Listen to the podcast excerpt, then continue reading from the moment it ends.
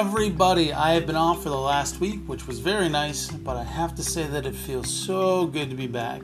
And what a doozy to come back on. Chicken and ham penne in under 30 minutes. What's not to love? Now, this recipe came together in about 20 minutes from start to finish and will satisfy any appetite. The portion I made was enough for two people, but the recipe can easily be doubled or tripled with additional time sorry, with little additional time. This would be very good with a side salad, though I just ate it as it was and it was perfectly fine for me.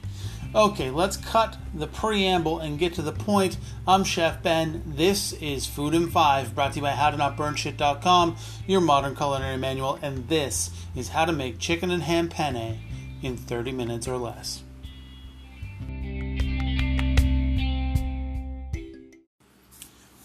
All right, I started this bad boy at 8:05 p.m., which I know is pretty late, but don't judge. Step one is I got a pot on for the pasta, so I filled a medium pot up with hot water, added some salt to it, and put it on the stove. With the pasta water on, I also put the frying pan on the stove on medium high heat. This pan was obviously for the sauce, and that way, by the time I cut the chicken, the pan would be hot and ready to go with no wasted time.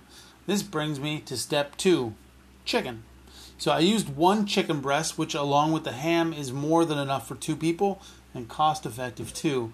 I thinly sliced it and that was it.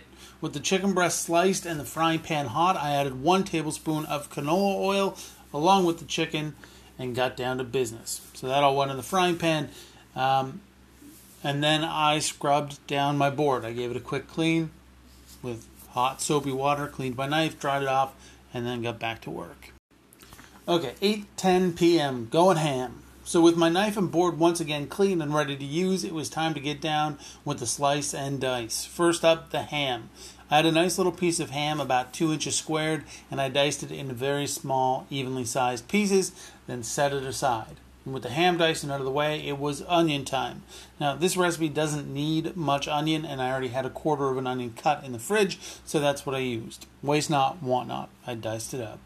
By the time the ham and onion were diced, the chicken was browned, and that meant I could add the newly diced ham and onion into the pan. I should also say that I was intermittently stirring and flipping the chicken while I was doing my dicing. Okay, so so far we have one sliced chicken breast in the pan and browned along with about a half cup of diced ham and about a quarter cup of diced onion. That's what's in the pan so far.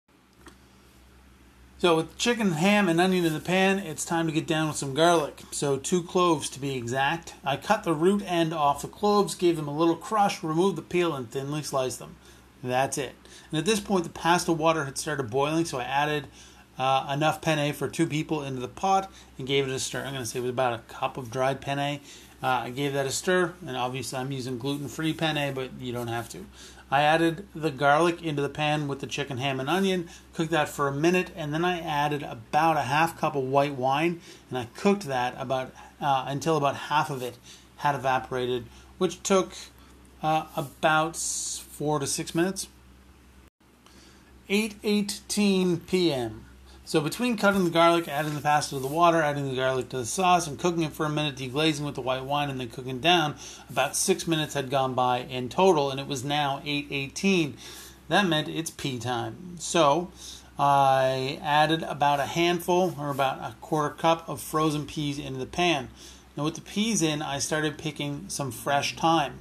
The trick here is to grab the sprig right at the top with one hand, gently pinch it right up by that hand with your other hand and then pull down and the leaves will come right off. And then I just had to run my knife over them very quickly, so I gave those a quick chop. So that took about two minutes, and then at 820, the peas had cooked a little bit, which meant it was time to add a little bit of cream and some salt and pepper. So I added in about a half a cup of cream, um, and I cooked the cream down for about two minutes, added the thyme, and then removed the pan from the heat.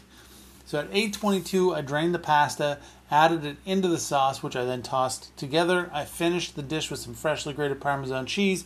I tasted it, adjusted the seasoning with salt and pepper, and just like that, dinner was done. This is a really delicious and quick pasta, and just about everyone will love it. Once you plate it, add a little more parm and a bit more pepper and enjoy. Now, just to go over those ingredients one more time, I had one chicken breast that I thinly sliced. I had half a cup of diced ham, a quarter cup of diced onion, two cloves of garlic sliced, a quarter cup of frozen peas, half a cup of white wine, half a cup of whipping cream. Heavy cream is important, don't use blend. Three sprigs of thyme with the leaves removed and leaves chopped, stems discarded. Two servings of penne pasta, about a cup. Uh, a quarter cup of grated Parmesan cheese, salt and pepper to taste, and obviously one tablespoon of canola oil. And that does it for today's post. This has been Chicken and Ham Penne in 30 minutes or less. And of course, I'm Chef Ben. This is Food in 5. And if you want to see all the pictures and read out the full recipe, go to howtonotburnshit.com forward slash chicken dash ham dash penne.